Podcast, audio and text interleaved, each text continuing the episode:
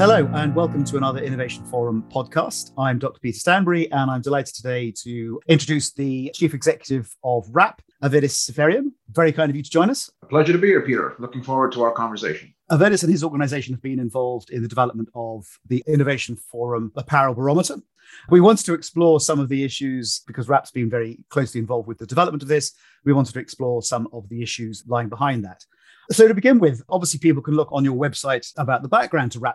I think the thing that I'd like to focus on is what makes you different from other certification processes. What's your USP, I guess? Well, that's a great place to start, Peter. And as you said, from the point of view of what we do, we're a social compliance certification program and one of several such organizations out there, but we feel quite different from the others on a number of fronts. Chiefly, our operating model is unique. Many of our peer organizations, all of our peer organizations, are member models for the most part driven by that association approach where the brands and the retailers are joining an organization that then has a system in place to monitor their supply chains. There's obviously benefits to association models and certainly trade associations are designed to, to work that way but we believe that certification and supply chain monitoring really ought to be as independent of that supply chain as possible. And so we do not have a membership model.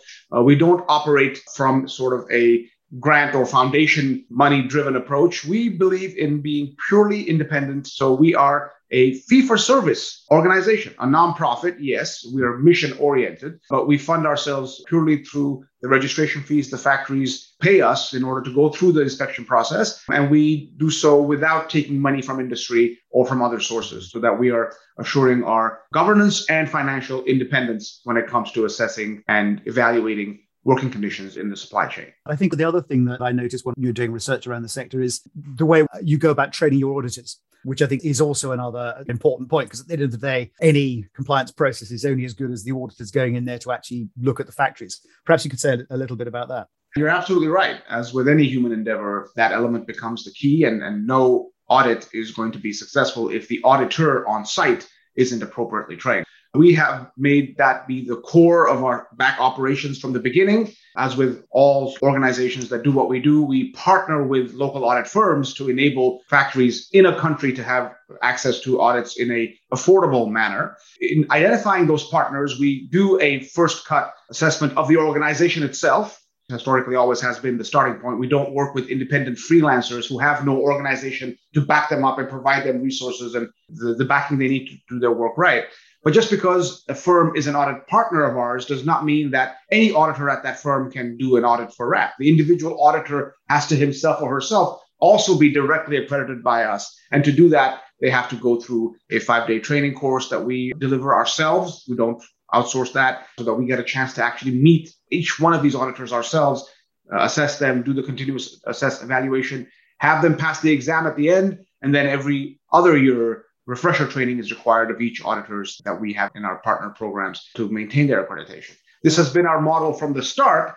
And over the last several years, we've also had the benefit of the emergence of APSCA, the Association of Professional Social Compliance Auditors, whose board I happen to have the honor of, of chairing. This is the body that really serves for the auditors the way the Bar Association does for lawyers, for example, professionalizing the space. So we have been able to layer onto our already existing requirements the necessity of having all our partners be APSCA members and all individual auditors be APSCA registered auditors as well. So we've got now this additional resource that we are very proud to support and help further improve the professionalization of this important work that's being done. Picking up on that professionalization point and also looping back to the point you made earlier on about, I guess, objectivity, sort of on to the next issue, which is around second party versus third party auditing to some degree, any auditing is a good thing because it identifies problems, it alerts people in factories that they are under, under scrutiny, all of those good things.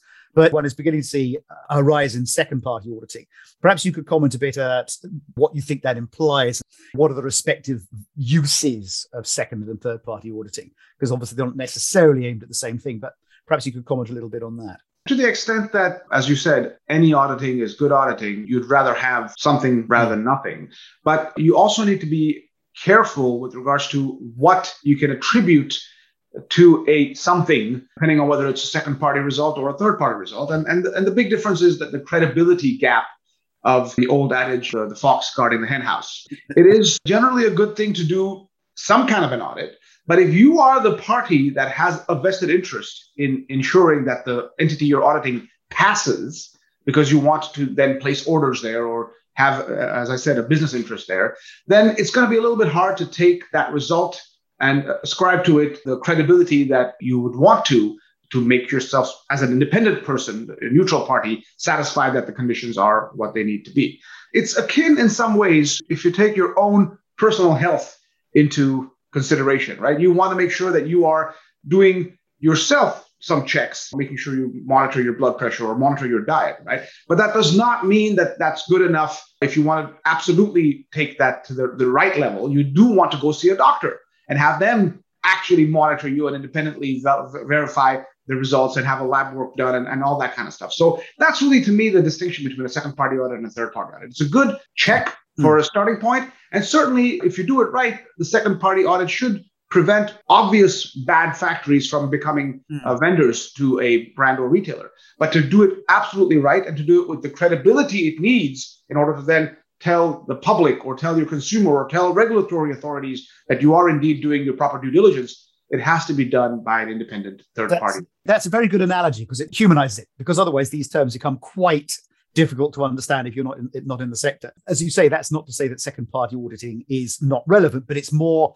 I guess you'd say it's more as a, an ongoing management tool. It's a way of, of, a company understanding what issues it needs to be addressing, but that's not the same thing as having someone outside say, yeah, okay, here's the problem. This is how you sort it out. Well, that then leads us on to the next topic, which is just around this explosion, I suppose, we've seen over the last 15, 20 years in the number of certification programs. So it's sort of a positive alphabet soup of different processes and standards. And, you know, I've certainly been in the past sitting in factories where they've had to try and meet several different audit standards, which, given those are similar but not quite the same, causes all sorts of challenges within the factories themselves.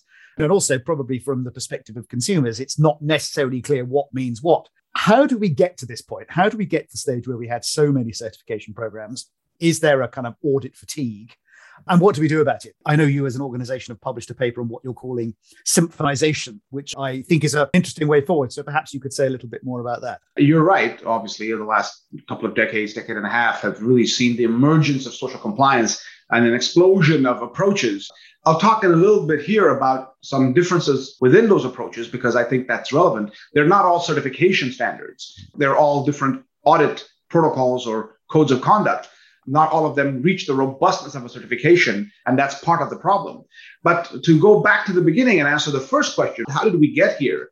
The truth of the matter is, it's the consequence of the unfortunate genesis of what led to these standards and the fact that the industry honestly got off on the wrong foot. In the late 1990s, leading up to that, the sourcing model in the apparel space in particular had changed significantly away from the original owned and operated approach where a brand would make stuff carrying their label in factories that they owned and they ran to the outsourcing model, right? Where the factory would be occasionally half the planet away, different time zone, different culture, different laws, and most importantly, different ownership right? And so they would no longer have that visibility into working conditions that they would have had had that factory still been an owned and operated one.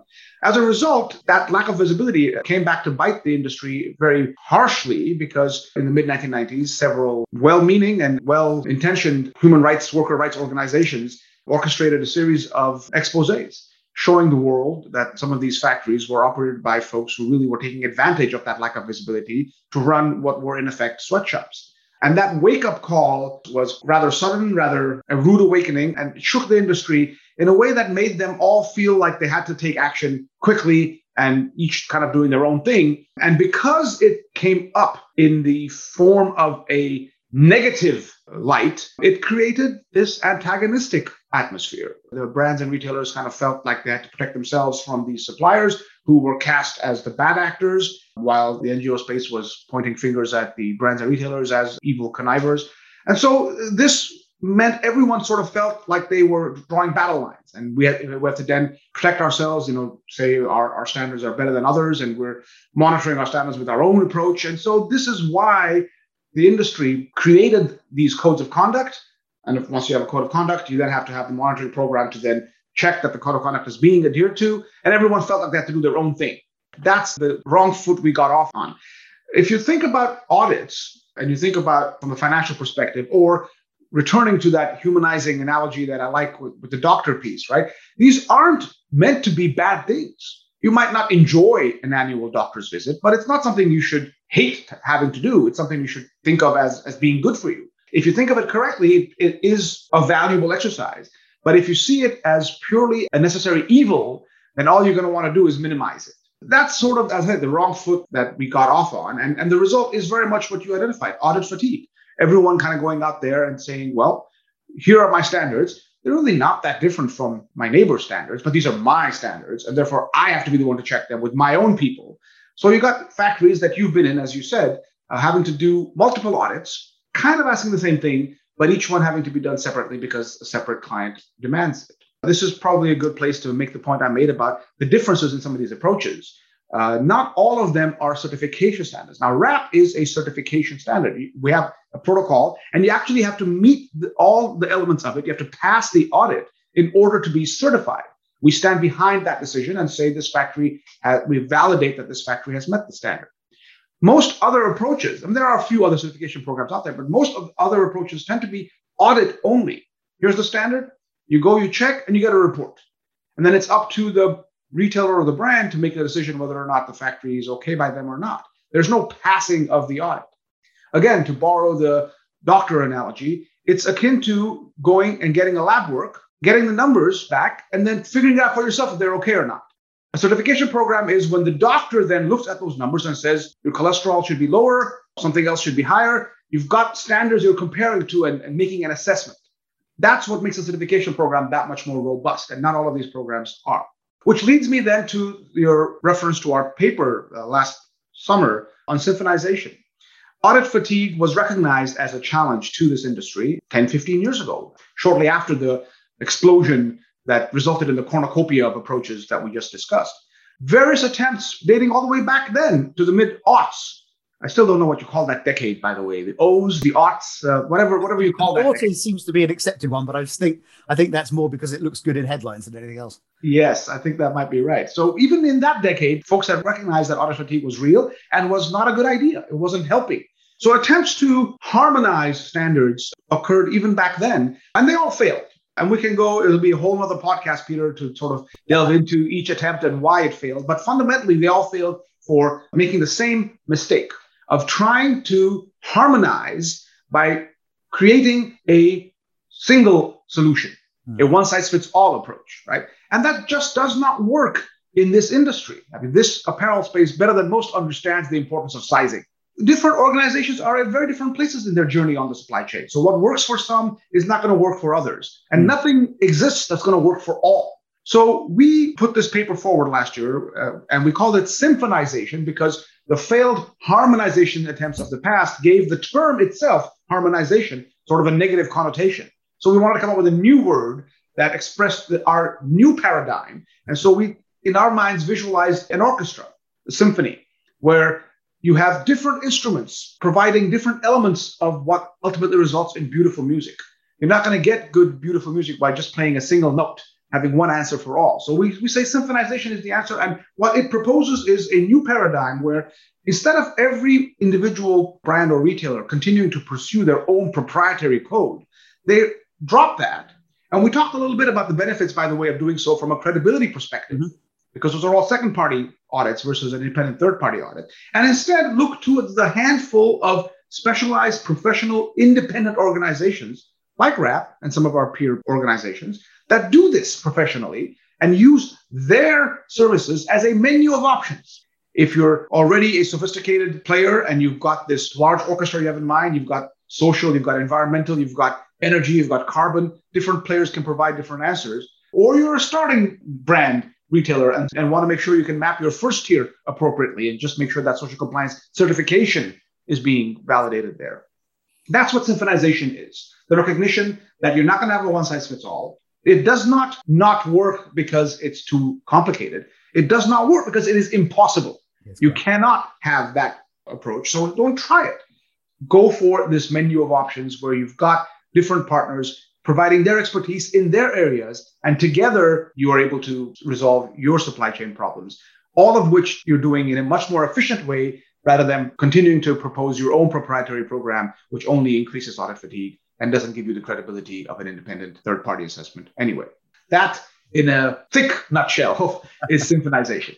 Yeah, I think that makes a lot of sense. I mean, I guess the analogy would be to not quite follow your doctor thing, but another sort of professional thing. If you're looking at financial result, it's all very well for, for oneself to say, well, my finances are fine and, and I've met all the legal requirements, but it's quite a different thing that, that you have an accountant or a financial auditor saying that of, of, of what you're doing. And if you're a publicly traded company, Peter, you can't say yourself, that yeah. my finances are fine. They have to be audited by an independent organization because the government will not simply take your word for it. However well intentioned and however true that word might be, you cannot have investors make decisions based on information that has not been independently validated. Well, that then leads on to another quite interesting area, which is, as you said just now, we've been going around this loop about performance in apparel supply chains for at least 20 years. And my first gig in the sustainability space was working for Pentland Brands on the whole Sialkot football stitching scandal back in 1996. That's 25 years ago. Crikey, I'm not really that old. I did it when I was at junior school. Why are we still going around this loop? A cynic would say that too many of the brands, this remains a PR exercise rather than something that they're seriously aiming to address properly. Uh, which might also play into why there's a focus on second party audit rather than third party audit. Because second party audit, you can ask the questions you know the answer is going to be okay to and forget the, the slightly more taxing ones. Whereas, as you say, the certification process that WRAP implies is much more rigorous, much more objective, much more third party. What's your view? And I accept that you don't necessarily want to be rude about brands, but are they taking it seriously? Is it window dressing? And perhaps a more positive question is how do you go about engaging brands in that journey from actually, yes, you could spend money on a second party audit, but it's probably not that credible because no one really believes it why not just go the extra mile and, and use us? Or as you say, other certifications are available. How do you engage brands in doing that in your work? In my experience, and I also don't want to date myself too much, uh, but uh, I've been in the space pretty much throughout its evolution in the last decade and a half. I don't know of a brand that actually goes out there looking for a sweatshop. They don't exist. The cynics will paint this industry as at best callous, but I would submit that I have yet to meet a sourcing director that actually has horns and a tail. Nobody wants to go out there and find bad actors, right? What they are not always so good about is checking to make sure that the actors are indeed good actors. I think that's the fair criticism that there is a difference in the amount of attention and the depth of due diligence that certain brands take and others would benefit from doing, but don't necessarily quite grasp yet. Whether they're second party or third party is perhaps a starting proxy. Right? The ones that are really serious about it recognize the importance of independent, credible assessments and will go the third party route. And some of the others might not quite be willing to go there yet and might be more comfortable, as you said, with a set of questions that they can massage more themselves. You're correct in saying that we've been at this for 25 years and we have yet to be able to declare victory. I don't dispute that, but I would suggest that a cynic who points to that and, and just focuses on the negative is missing the bigger picture because just because we haven't yet gotten to where we want to does not mean that we've made no progress. Quite the opposite. I would defy even the most hardened cynic to claim that factories today are absolutely no better off than they were 25 years ago. I think that is patently untrue. Uh, there's been a lot of progress made in a lot of areas. Now, that's again not to say that it's over, we've, we've succeeded. You can point to specific areas and say, you know, child labor, for example, has seen tremendous gains, but has it been eradicated? No, nobody can honestly say that. But again, don't mistake the fact that you haven't gotten it perfect with the fact that you've made no progress at all. That's the main takeaway here that this is a process. We're never going to come to the finish line because your compliance isn't something that you achieve and declare victory. You know, again, going back to the doctor analogy, you never say, I'm done, I'm healthy, I don't have to eat another broccoli ever again, right? You're never going to do that. It's a continuous process. And as you age, other things become important to focus on, and vitamin supplements come in and all that kind of stuff. We're going to discover these things in our own lives, I'm sure. So it's a process. And what makes it difficult, and this is something I don't think the cynics out there truly appreciate, or the consumers truly understand, or the regulators have good insight into just how complex the apparel supply chain is. A lot of the progress that we have been able to make, for example, uh, I would say you would see at that first tier. And the reason for that is quite simple. That's the tier that most brands and retailers have the most visibility into. They're the ones that you're directly placing an order with. But don't forget, what you're placing an order for is that final assembly, right? The cut and sew, the shirt with your logo on it. Where did the yarn for that come from? The fabric, the dyes. Beyond that, you know, where did the washing occur? I mean, all the other stuff at tier two and tier three, not to mention anything beyond that, the raw materials, going back to the actual production. The visibility that you assume is there just isn't. I'm not saying that as an apologist for brands. I'm not saying that as somebody that is lamenting. Uh, I'm just simply saying that as someone that is describing the reality of the world in which we live in. As we get improvements in technology, as we get improvements in communication, as we build better relationships, you know, we're able to go deeper and deeper into the supply chain. But even so, what it takes to put together that shirt you're wearing or the one I'm wearing is a vast and complicated network that isn't simply a finger snap away from realization. As a critic of the space, have to acknowledge that and have to understand that the progress that has been made and see it in that light. I see this as a cycle that's going to repeat itself. Now that we've gotten this grip on that first tier, we can then leverage that into a grip on the second tier and so on down the line, because the deeper you go, the more complicated it gets and the more widespread the underlying layers are.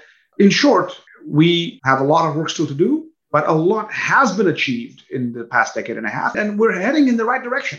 So I do believe that you're seeing more and more to round back to the first point where you started this, this part of the discussion. More and more brands and retailers recognize that they can't simply not do enough. Certainly recognize that just saying we have a code and expect our vendors to comply with it is not enough you have to take that responsibility of checking for yourself and then making sure that you're passing on to them the responsibility to check on their suppliers mm-hmm. and you sort of doing your role in that too.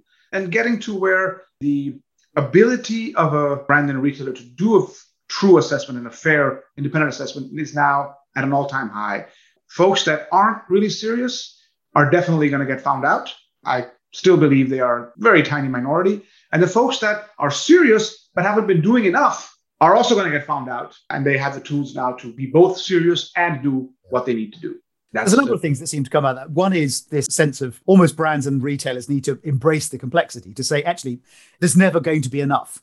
That there's always going to be more work that needs to be done. You've never reached that finishing line, but actually new problems will, will emerge either in problems you thought you'd solved and or as you go deeper into the supply chain and maybe is again the point that someone made to be in another interview for, for this process is it's about accountability isn't it? It's about companies being able to say right this is what we're trying to do. This is the journey we think we're on. This is what we're trying to do within this year. Here's how we can be accountable for the steps we've taken which is where a certification and audit process comes in.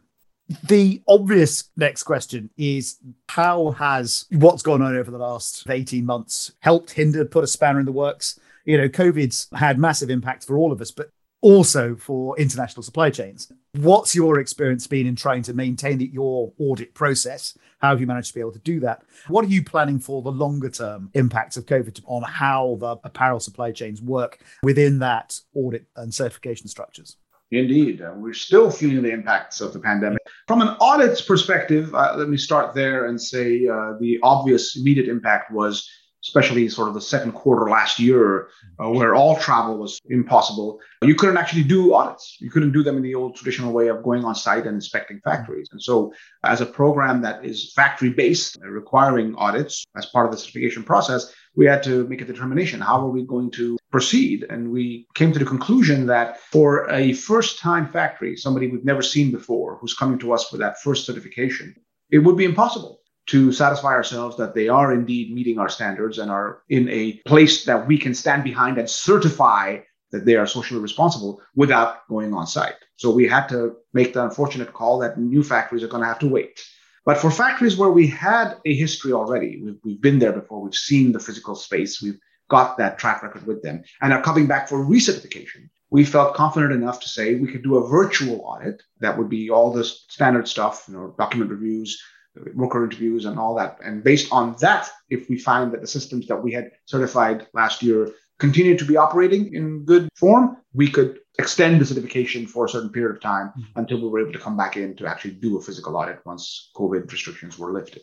So that was sort of the direct impact. The larger impact helped us emphasize the point in symphonization, which is that the old way of doing things, where everyone did their own audits, is not only no longer necessary, but it's no longer justifiable either. Because during that same period, brands and retailers who were still insisting on using their own proprietary codes of conduct had the same problem, right? How am I going to visit this factory? Well, I can't, but I still need to do some kind of due diligence. So what do I do? Oh, wait a minute. This factory is showing me a WRAP certificate. Let me see if that will suffice for my needs. And guess what, Peter? It did. It was perfectly fine. They, they recognized that it meets all of their requirements. And so this was a case study in how you don't need to do it a certain way and can absolutely do it in a better, more efficient manner. So that was one silver lining to the dark cloud of the pandemic, if you will. And to me, from the point of view of your question about what the longer term impacts are, I think that's one of them. The recognition that supply chain efficiency now is truly at a premium. Resiliency is absolutely what, we're talking about. And so don't go about reinventing wheels. Don't go about doing things just so because you want them done. It really is more about finding an approach that you can live with rather than insisting on one that you will die for. So that's sort of the, the main point there. Now, one other thing that came out of the pandemic, uh, and then is maybe worth spending a minute or, or two on, is harkening back to the point I made about the genesis of the space and the antagonistic grounds on which we got going. Buyers, brands and retailers, and factories, suppliers had a bit of a us against them thing. And I think the pandemic made very, very clear that that is malarkey. Mm. This is a supply chain. A chain is only as strong as its weakest link. Everyone needs everyone else. And what began as a supply side shock with factories shutting down and, and the West kind of saying, my goodness, where am I going to get my products? Then morphed into a demand side shock with the West shutting down, nobody going to buy stuff. And now both sides need each other. There's yeah. no way for this to work without both people being healthy, being economically viable, and being in a partnership. So you saw, for example, suppliers call out some unfortunate practices that certain buyers felt they had to take, right? Canceling orders and not paying for that kind of stuff all of which heightened the understanding of the role of responsible buying, responsible sourcing practices in the overall responsible sourcing, responsible supply chain paradigm. So I think we have come out of this with an understanding that a supply chain truly is just that a chain. We're all linked together. We all have to work together. We will only come out of this if we come out of it together and the recognition that there are much more efficient, much more productive, much more credible ways of doing things on the social compliance supply chain management piece than simply insisting on old approach of proprietary codes of conduct. I think that's interesting. I think people are beginning to find that actually, although our lives have been considerably upset by what's happened with COVID, it is interesting what benefits are coming out of it to use another analogy, it's a bit like pruning a garden. You know, the best things will come through. I think, as you say, if it does mean that people have had to focus on, I love that line, what can I live with rather than die for? I think that's a very good way of looking at it. To move on to the next topic, I think the other sort of the big step change that we've begun to see in the last year or so is more jurisdictions beginning to talk about and actually moving towards due diligence supply chain regulation. You've seen the EU do it, you've seen Switzerland do it. There's been discussions in the U- UK Parliament about it. Even the US, there's been discussions in, um, I think, in the Senate rather than the House of Reps about this topic. So, what's your view about how those regulations, when they come in as they will, how are they going to work? What might be some of the pitfalls that need to be avoided? How will that regulatory approach fit with the sort of certification and audit process that we've been discussing so far? Yeah, that's definitely a very interesting development that we're witnessing. There's positives and there's pitfalls. The positives are that the issues that they're trying to solve here are getting elevated and are getting greater attention. And the recognition that due diligence is an extremely important part of the supply chain management process. To borrow from the cynics, you know, the government's feeling the need to act because industry hasn't been doing a good enough job, which I would push back against, and I think is, is perhaps an oversimplification. But the pitfalls uh, that we really want to avoid, and this is something that I often find myself reflecting upon, any law, no matter how well intentioned or however well researched, at the time of its passing, cannot possibly envision every future scenario in which it may or may not be called upon. Because of that, any law, if you go the legislative route, risks failure in one of two paths either being written too broadly and capturing situations that were never meant to be captured and uh, thereby creating unnecessary legal burdens, or too narrowly, not capturing situations that you would then want to see action being taken on, but the law wasn't crafted enough. So that's one sort of failure mode for, for legislative solutions. The other challenge is, again, any law, once you have it on the books, you have to enforce it. That means you're going to have to put mechanisms in place to find the bad guys, bring them to court, to justice, you know, all that good stuff, all of which takes money, all of which is a resource intensive approach. So, what I worry about looking at laws for solutions is you're creating a stick approach where perhaps a carrot might actually be a better idea because with carrots, you don't have to worry about crafting them too broadly or too narrowly. They will simply be incentives. And you don't have to worry about enforcement because people aren't going to be doing the things that they want to be doing because they have to do them. They're going to be mm. doing them because they want to do them. Creating a more incentive driven approach, which is where certifications, for example, can come in handy, right? Emphasizing that the need for certification as a precondition is one way of thinking about it, but also emphasizing a certification as a mark of achievement is another way of thinking about it. So you want the certificate because that's going to open more doors for business. Finding that balance is often a difficult one. And I worry that some of these laws are, again, very well intentioned, but are being put together by folks who don't understand that complexity of the supply chain as we described it and are going to create requirements that are unfair in the sense that they're not achievable right? mm. they're desirable but uh, placing the burden on an organization for a supply chain over which they have very little actual control uh, let alone thorough visibility, is a questionable burden. How fair is it to ask you, Peter, to be responsible for all the crime in, in the UK just because you happen to be a citizen there and you live there? Now, I'm again exaggerating that, and I don't mean to make light of the matter. I think due diligence is important, and legislation that focuses on the acts of it are is to me a good idea. Due diligence is about effort, not always guaranteeing a result. So if you have a law that's going to grade you on effort, okay, I like that. It's good. It makes sense. But if you have a law that demands a certain result that you have no control over, I wonder how fair that is. So that's where I want to be cautious about. Uh, yes, governments should play a role. And don't forget, I think one of the things that governments are occasionally criticized for themselves is their own, not abdication perhaps, but their own lack of engagement where the playing field is under their control. When you look at the UN guiding principles, protect, respect, remedy framework, it is the duty of the government to protect. Business has to respect. And quite often you find yourself needing supply chain due diligence because local authorities aren't doing a good job enforcing their own laws. So you've got to factor that in as well. It's a complicated scenario, and I honestly truly believe that there is a role for everyone to play in this governments, brands and retailers, obviously, suppliers, programs like WRAP, even the consumer. I just worry sometimes that the tendency is to point the finger at industry and say that the burden's on them when that is not a false statement, but it's not the complete truth either. Yeah, and I think you're seeing there's two good examples of that at the moment. I mean, the obvious one being the Uyghur situation in northwestern China, where there is no leverage that companies of any sort, even the very biggest, have in that situation, which is an issue to do with Chinese internal policy. But you could also say, look at the, the garment sector in Bangladesh, where the ready made garment sector is politically very powerful. There's probably dozens of factory owners sitting within the Bangladeshi parliament. So, therefore, practice and behaviors within that sector ends up being quite a political set of issues that, as you say, companies don't necessarily get to have much oversight over. Toby and I have written quite a lot about the potential pitfalls of, of legislation, but also the opportunities. So I think we're very much on the same page on that. One of the hopes, I suppose, would be that in, we've already used the analogy between financial accounting and social and environmental accounting.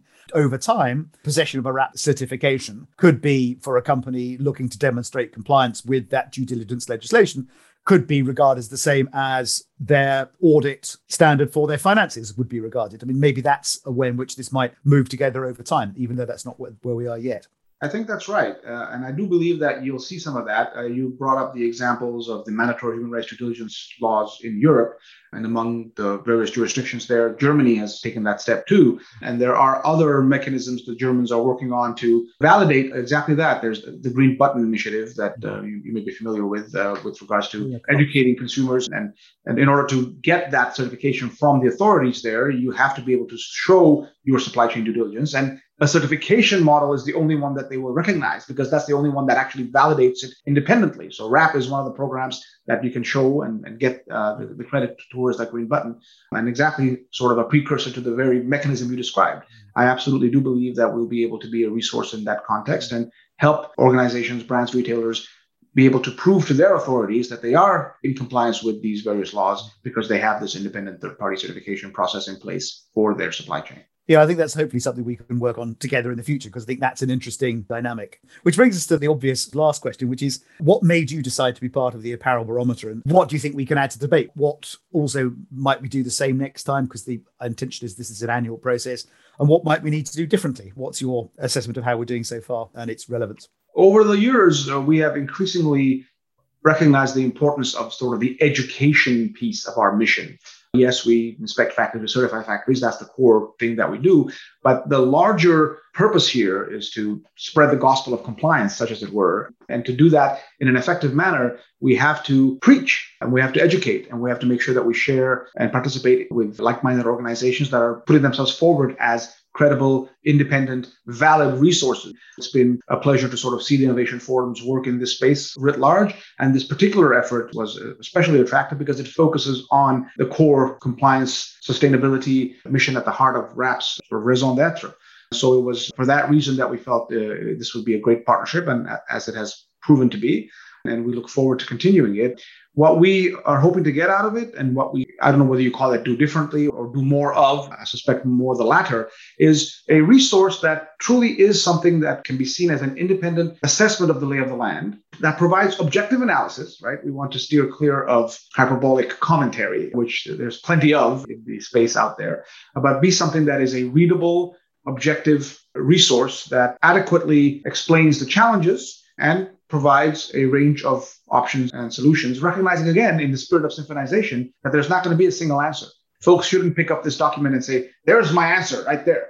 That's going to be a very important resource in perhaps a good way of thinking about it is in making sure you are asking all the right questions that are relevant to you and then can use that to frame the answers that work for you. That's sort of what I'm hoping to, to see from this. And future editions will then sort of build on the body that has now begun to be formed and be a good addition to the firmament on which you build this paradigm of symphonized social finance management. I, I think that's right. I mean, I think at the end of the day, as you said all the way through this interview, that what we're dealing with here is a lot of complexity. And all too rarely does experience and expertise and knowledge get properly shared. And as you say, that's effectively why the symphonization process is so important because it kind of says, well, let's cut out lots of the noise and let's try and create a clearer understanding of what we know and what we don't know, then go off and try and find the answers to what we don't yet know. And certainly, this whole research process at Innovation Forum emerged from the idea of someone said, Well, we're all working in the same area, but no one's talking. We're all in the same Venn diagram, but none of the circles intersect. So hopefully, that's what we're able to do with this and some of our other research work. Thank you so much of it. It's been a fascinating conversation. It's always nice to talk to fellow enthusiasts on these topics who actually want to make a difference. That's what it's about. It's about practical answers. It's about what does corporate person do on a Monday morning differently to gradually get us on that moving along that sustainability journey. So thanks very much for your time. Indeed, it was a real pleasure, Peter. I enjoyed it immensely, and I look forward to more such conversations in the future.